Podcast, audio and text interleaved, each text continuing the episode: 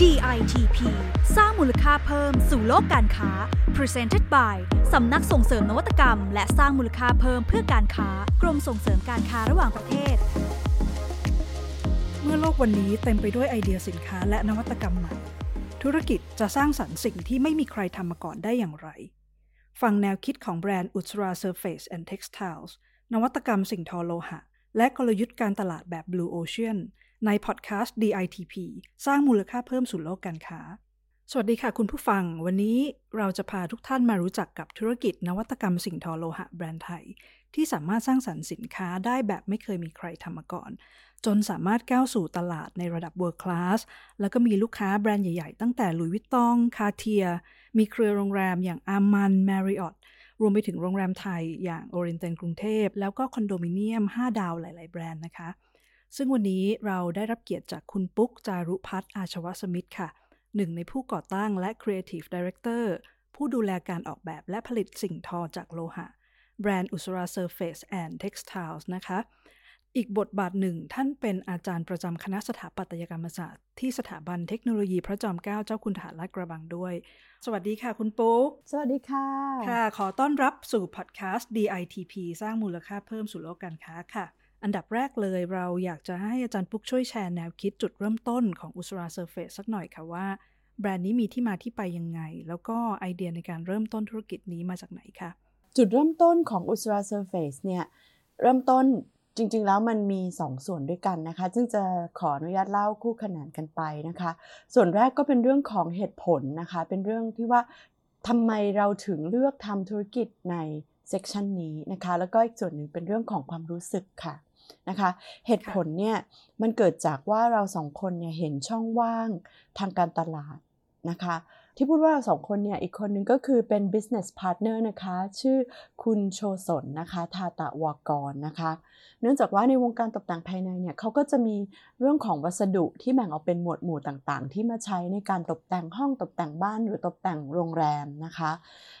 กลุ่มแรกก็จะเป็นพวกวัสดุแข็งนะคะเป็น hard panel ที่ใช้ตกแต่งผนังเช่นเป็นกระเบื้องเป็นไม้ที่ใช้ตกแต่งผนังนะคะกลุ่มที่2เนี่ยก็จะเป็นกลุ่มที่เป็น upholstery นะคะหรือว่าผ้าโบกต่างๆผ้าม่านปลอกหมอนผ้าปูที่นอนนะคะก็จะหรือถ้าเราเรียกสั้นๆง่ายๆก็จะเป็นกลุ่ม hard แล้วก็กลุ่ม soft นะคะสิ่งที่เราเห็นก็คือว่าสิ่งที่อยู่ระหว่าง2สิ่งนี้มันที่มันขาดหายไปที่มันไม่มีเนี่ยนะคะก็คือ vertical textiles นะคะแปลเป็นไทยก็คือสิ่งทอแนวตั้งนะคะเป็นสิ่งทอที่สามารถนำมาใช้ทดแทนตัว hard panels ได้นะคะฉันนำมาใช้ตกแต่งผนังได้นำมาทำเป็น sculpture ได้เราก็มองเห็นร่วมกันว่าอันนี้แหละมันเป็นช่องว่างทางการตลาดที่เราสามารถที่จะเข้าไปจับจองพื้นที่ได้นะคะอันนั้นเป็นส่วนเรื่องของเหตุผลว่าที่มาที่ไปอีกส่วนหนึ่งเนี่ยเมื่อมีเหตุผลแล้วเนี่ยเราเองก็ต้องมีความรู้สึกด้วยว่าตัวเราเองอะรู้สึกยังไงนะคะเราก็รู้สึกว่ามันมีวัสดุมากมายเลยที่เราทำงานมาก่อนหน้านี้นะคะเป็นฝ้ายเป็นไหมเป็นวัสดุที่เรียกว่าทุกคนก็ใช้อยู่นะคะทีนี้มันจะมีวัสดุบางตัวที่เราเคยทำการทดลองไว้ตั้งแต่สมัยก่อนแล้วเนี่ยแล้วเรายังรู้สึกว่ามันมีความเป็นไปได้มันมีทางไปก็คือตัวโลหะนะคะเนื่องจากว่าโลหะเนี่ยถ้าเราเข้าใจคุณสมบัติของมันเรารู้ว่าเราจะ handle มันยังไงเนี่ยจริงๆแล้วโลหะเป็นวัสดุที่เชื่อฟังคำสั่งนะคะถ้าเรารู้ว่าเราจะทำยังไงกับมันได้มันจะทำตามที่เราต้องการนะคะเมื่อเราขึ้นรูปแล้วเนี่ยเราจะปรับแต่งรูปทรงจัดทรงดัดให้มันอยู่เป็นรูปทรงไหนมันก็ทำได้นะคะนอกจากนั้นแล้วอะโลหะยังมีคุณสมบัติเรื่องของการออกซิไดซ์ก็คือภาษาง่ายๆคือเรื่องของสนิมโลหะนะคะทำให้มันเกิดเป็นคราบขึ้นมาแล้วมันเกิดเป็นลวดลายและสีสันได้ไม่จำกัดเลยแทบจะทุกเฉดสีเลยนะคะว่าโลหะชิ้นต่างๆสามารถทำได้เป็นสนิมเขียวเกิดคราบสีแดงเกิดคราบสีรุ้งเกิดเป็นวงจรสีที่สวยมากๆเลยอันนี้ก็เป็นเรื่องของความรู้สึกที่มันเกิดขึ้นมาจากข้างในมันงอกออกมาจากข้างในว่าเนี่ยคือสิ่งที่เราอยากจะทำนะคะเพราะฉะนั้นจุดเริ่มต้นเนี่ยก็เป็น2ส่วนนี้มาประกอบกันค่ะ เข้าใจแล้วค่ะทีนี้ถ้าถามลึกลงไปอีกนิดนึงค่ะในเรื่องเงินลงทุนในช่วงแรกมีการวางแผนหรือวางกลยุทธ์ยังไงบ้างไหมคะค่ะเราเนี่ยไม่ได้ใช้เงินลงทุนมากเลยนะคะเราใช้เงินเนี่ยหลักแสนเท่านั้นในการทำ R&D นะคะและสิ่งที่เราตกลงกันเนี่ยเราไม่ได้ตกลงกันว่าเราจะใช้เงินไปกับอะไรบ้างแต่เราตกลงกันตั้งแต่เริ่มต้นบริษัทเลยว่าเราจะไม่ใช้เงินไปกับอะไรบ้างเช่นข้อที่1เลยเราจะไม่ซื้อเครื่องจักรหนักไม่ซื้อเครื่องจักรใหญ่เพราะว่าเทคโนโลยีมันเปลี่ยนตลอดเวลาแล้วเราเป็นบริษัทขนาดเล็กเนี่ยเราคงไม่สามารถที่จะไปซื้อเครื่องจักรตามเทคโนโลยีที่เปลี่ยนไปได้นะคะข้อที่1ข้อที่2เราจะไม่มีโชว์รูมนะคะเราจะใช้วิธีผลิตตัวอย่างแล้วก็ส่งให้ลูกค้าซึ่งลูกค้าของเราก็คือมัณฑนากร Interior Designers นะคะข้อที่3เนี่ยไม่ออกแฟร์ถ้าเราไม่จำเป็นนะคะเราใช้วิธีนี้เลยคือตรงสู่ Interior Designers แล้วก็เราจะใช้ Sales Representative ก็คืออันนี้ในกรณีต่างประเทศนะคะเช่นที่นิวยอร์กที่ลอนดอนแบบนี้เราก็จะมีเรียกสั้นๆก็คือ Sales Rep ของเราที่จะขายสินค้าของเราเนี่ยให้กับลูกค้าของเขาทีนะคะเราจะตกลงกันเลยว่าเราจะยังไม่มีออฟฟิศจนกว่าที่จะจำเป็นเราจะเป็น lean business คือเราจะจ้างคนเฉพาะเท่าที่จำเป็นนอกจากนั้นเราจะใช้ supplier ค่ะก็สิ่งหนึ่งที่อยากจะฝาก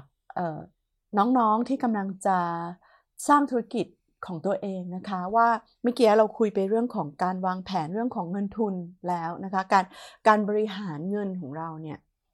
บริหารรายจ่ายของเราแต่อีกสิ่งหนึ่งที่มันสำคัญมากๆเลยคือเรื่องของการบริหารความรู้สึกของเราเองในการทำงานนะคะในเรื่องของเงินทุนเนี่ยเราจะวางแผนว่าเราจะไม่ใช้จ่ายไปกับอะไรใช่ไหมคะเราจะไม่ทำตรงนี้เราจะไม่ซื้อเครื่องจักรใหญ่เราจะไม่มีโชว์รูมทีนี้ในเรื่องของความรู้สึกก็เช่นเดียวกันว่าเราจะต้องตั้งเป้ากันไว้ตั้งแต่ต้นเลยคุยกันให้เข้าใจเลยว่าสิ่งไหนเราจะทำแล้วสิ่งไหนเราจะไม่ทำสิ่งไหนที่มันขัดแย้งกับความรู้สึกของเราหรือว่าอะไรที่มันมากเกินไปแล้วเราจะทำแล้วมันไม่มีความสุขนะคะเราจะไม่ทำเพราะว่ามันไม่มีประโยชน์อะไรเลยที่เราจะมีเงินล้นฟ้าแต่เราไม่มีความสุขนะคะเพราะฉะนั้นเราตั้งกฎกันไว้ตั้งแต่เริ่มต้นเลยว่าอะไรที่คือความสุขของเราแล้วอะไรที่มันทำแล้วมันทุกข์เนี่ยเราจะไม่ทำค่ะโอเคค่ะเป็นแนวคิดที่จริงๆมีประโยชน์มากเลยค่ะในการนำไปต่อยอดพัฒนาเส้นทางธุรกิจที่มันพอดีทีนี้ในฐานะที่เราน่าจะเบสมาจากสายออกแบบถูกไหมคะการที่จะทำธุรกิจซึ่งเรียกว่านวัตกรรมใหม่ได้เต็มปากเลยล่ะค่ะมันน่าจะต้องมีการหาพาร์ทเนอร์ที่เป็นผู้ผลิตใช่ไหมคะที่มาแมทช์กับเราได้แบบพอดีลงตัวตรงนี้เรามีกลยุทธ์ในการจับคู่กับผู้ผลิตที่ใช่ยังไงอะครับอาจารย์ปุ๊กโอ้อันนี้อยากเล่ามากเลยค่ะขอบคุณมากเลยคือเมื่อตอนที่เรียนจบกลับมาใหม่ๆนะคะก็กลับมาเมืองไทยตอนนั้นก็เป็นอาจารย์นะคะเป็นอาจารย์แล้วก็ได้รับเชิญไปอบรมนะคะผู้ประกอบการช่วงนั้นจะเป็นโรงงานเลยโรงงานอุตสาหกรรมโรงทอขนาดใหญ่โรงย้อมโรงปั่นเส้นได้นะคะทำฟินิชชิ่งแล้วก็มีโรงการเมนต์ด้วยนะคะตอนนั้นเป็นรัฐบาลสนับสนุนเรื่องของโรงงานเป็นจำนวนมากเลยนะคะทีนี้เนี่ย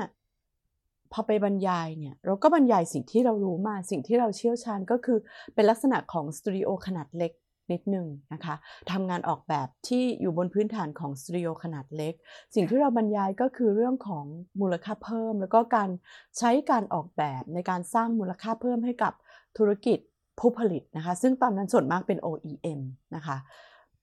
สุดพออาจารย์บรรยายเสร็จเนี่ยมันก็เป็นคอร์สระยะสั้นระยะยาวต่างๆกันไปก็จะมีฟีดแบ็กนะคะหลายๆคนก็จะบอกว่าอาจารย์ไม่เข้าใจหรอกอาจารย์อยู่ในวงการการศึกษาอาจารย์ยังไม่เคยทำมันทำไม่ได้หรอกครับมันทำไม่ได้ทุกคนไม่มีความเชื่ออาจารย์ก็คิดในใจว่าถ้าคุณไม่เชื่อเนี่ยคุณไม่มีทางทำได้นะคะถ้าคุณเชื่อแล้วเนี่ยแล้วคุณก็ทำมันไปเรื่อยๆคุณจะทำได้แน่นอนวันหนึ่งแต่ถ้าคุณไม่เชื่อเนี่ยมันไม่มีทางทำได้เลยแต่มันมีผู้ประกอบการเจ้าหนึ่งนะคะเขาเชื่อเราแล้วเขาก็ไปทดลองเอาทองแดงมาทอกับผ้านะคะแล้วเขาก็ทอได้สำเร็จตอนนั้นน่ะผ่านไป5ปีเขาเอามาให้ดูก็แบบดีนะเก๋ดีเนี่ยทีนี้พอ2014เนี่ย อาจารย์เองเริ่มคิดว่าจะทำธุรกิจนะคะที่อย่างที่เล่าไปว่าเราเห็นช่องว่างทางการตลาดแล้วเราก็กลับไปติดต่อผู้ประกอบการรายนั้นบอกว่าเราเชื่อแล้วว่าตอนนี้ตลาดมันมีพื้นที่ให้เราละนะคะจะ based on สิ่งที่เราเชื่อออกแบบตัวแรกเลยเป็นผ้าทอจากทองแดงนะคะแล้วก็เอาไปให้เขาทอแล้วก็ทดลองต้องมีการปรับเปลี่ยนเครื่องจักรนะคะจากเดิมเนี่ยทอผ้าฝ้ายนะคะแต่กลายมันจะต้องทอทองแดงตัวจับต้องเปลี่ยนยังไงบ้างลักษณะตัวฟีดเครื่องเส้นพุ่งเนี่ยนะคะจะต้องเป็นยังไงบ้างก็ทำงานในลักษณะที่ว่าเนื่องจากผู้ประกอบการเนี่ยมีความเป็นวิศวกรอยู่ในตัวสูงนะคะเพราะฉะนั้นเนี่ยเราก็ทำงานกันได้ราบรื่นแล้วก็เขาก็เป็นผู้ผลิตผ้าทอจากทองแดงเนี่ยล็อตแรกให้เราค่ะค่ะแบบนี้เนี่ยต้องสร้างเงื่อนไขในการพันธมิตรกันในระดับไหนคะอาจารย์เพราะว่ามันเป็นสินค้านวัตกรรมเนาะมันมีเรื่องพาเทนต์เรื่องของที่เราจะต้องหวงแหนนวัตกรรมนี้เข้ามาเกี่ยวข้องด้วยถูกไหมคะถูกต้องค่ะคือผู้ประกอบการรายนั้นน่ะเขาไม่สามารถไม่ควรที่จะสามารถเอาผลงานนี้ไปทำกับแบรนด์อื่นๆได้ถูกไหมอันนี้เป็นประเด็นที่ดีมากแล้วก็เป็นประเด็นที่อยากให้ผู้ประกอบการหลายๆท่านเนี่ยนะคะได้ฟังในข้อนี้เนื่องจากว่าเรื่องของทรัพย์สินทางปัญญาเพราะว่าแรกๆเนี่ยจะต้องทำความเข้าใจกันค่อนข้างมากเลยในเรื่องของ disclosure agreement นะคะหรือว่าสัญญาที่จะไม่เผยแพร่องค์ความรู้นะคะแล้วก็สัญญาที่จะไม่ผลิตทรัพย์สินทางปัญญาของเราเนี่ยให้กับผู้ว่าจ้างรายอื่นนะคะก็เป็นเรื่องที่ต้องทำความเข้าใจกันระดับหนึ่งเลยนะคะคือเรื่องของลิขสิทธิ์ใช่ไหมคะพี่ปุ๊กใช่ค่ะทั้งนี้ทั้งนั้นก็มีแถมข้อหนึ่งคือเนื่องจากว่ามันขึ้นอยู่กับลักษณะนี้ด้วยนะคะว่ากลุ่มลูกค้าที่ใช้ผลิตภัณฑ์ของเราเนี่ยก็ย่อมเป็นกลุ่มลูกค้าที่มี royalty คือก็จะไม่ไปสั่งกับคนอื่นนะคะเพราะว่าเขารู้ว่านี่คือทรัพย์สินทางปัญญาของเราแล้วเขาก็จะสั่งจากเราและเราทำการติดตั้งให้ด้วยซึ่งในการติดตั้งเนี่ยมันก็อาศัย know-how แล้วก็ความรู้พิเศษอีกเช่นเดียวกันเพราะฉะนั้นไม่ใช่ว่าคุณได้ผลิตภัณฑ์ไปแล้วคุณจะสามารถติดตั้งได้ก็จะต้องเป็นทางเราที่เป็นผู้ติดตั้งให้ค่ะโอเคค่ะทีนี้ในส่วนของเรื่องโปรโมชั่นค่ะอยากจะให้อาจารย์ช่วยแชร์แนวคิดในเรื่องนี้นิดนึงเพราะว่าการทั้งไม่มีโชว์รูมทั้งไม่ได้ไปออกงานแฟร์อะไรมากมายใช้แค่แคตตาล็อกกับคอนเนคชั่นกับดิสทริบิวเตอร์ต่างประเทศเนี่ยค่ะมันพอแล้วที่จะทำให้แบรนด์ของเราเป็นที่รู้จักในวงกว้างหรอจริงๆแล้วเนี่ยเราโฟกัสที่ productเป็นส่วนแรกนะคะเนื่องจากว่าเมื่อเราคิดผลิตภัณฑ์ที่มันไม่เหมือนใครเนี่ยนะคะแล้วก็เป็นนวัตกรรมเนี่ยส่วนหนึ่งก็คือกลไกราคาเราค่อนข้างที่จะกำหนดเองได้นะคะแต่ว่าเราก็จะต้องดูว่ามันอยู่ในเรนจ์ที่มัณฑนากรหรือว่าลูกค้าเนี่ยสามารถที่จะ afford ได้คือปกติแล้วเนี่ยมัณฑนากรเวลาที่จะสเปควัสดุต่างๆในการนำมาใช้ตกแต่งภายในเขาจะมีเรนจ์ราคาอยู่แล้วว่ากลุ่มพื้นนะคะถ้าลูกค้าคนนี้ให้กลุ่มพื้นได้ราคาอยู่ในช่วงนี้เท่านั้นกลุ่มตกแต่งผนังเท่านี้นะคะแล้วก็อาจจะมี sculpture ลอยตัวพวกงานศิลปะเนี่ยมีงบได้อยู่เท่านี้นะคะเพราะฉะนั้นเราก็จะต้องอยู่ในเรนจ์นั้นแล้วก็บวกเพิ่มราคาของนวัตกรรมของเราเข้าไปอีกนะคะซึ่งในตอนแรกๆเนี่ยก็ต้องขอบคุณมัณฑนากรกลุ่มแรกๆเลยที่ใช้งานของเรานะคะเนื่องจากว่าเรารู้สึกว่ามัณฑนากรเนี่ยจริงๆแล้วเป็นมนุษย์สายพันธุ์เดียวกับเรานะคะคือเป็นคนที่ adventurous คือพร้อมที่จะ willing to take risk หมายความว่าพร้อมที่จะมีความเสี่ยงนิดหน่อยแล้วก็ยอมที่จะมาแสวงหาสิ่งใหม่ๆไปพร้อมๆกับเรานะคะเนื่องจากว่างานของเราเนี่ยเป็นวัสดุใหม่เลยเพราะฉะนั้นในเรื่องของการติดตั้งในเรื่องของการดูแลรักษาเนี่ยเร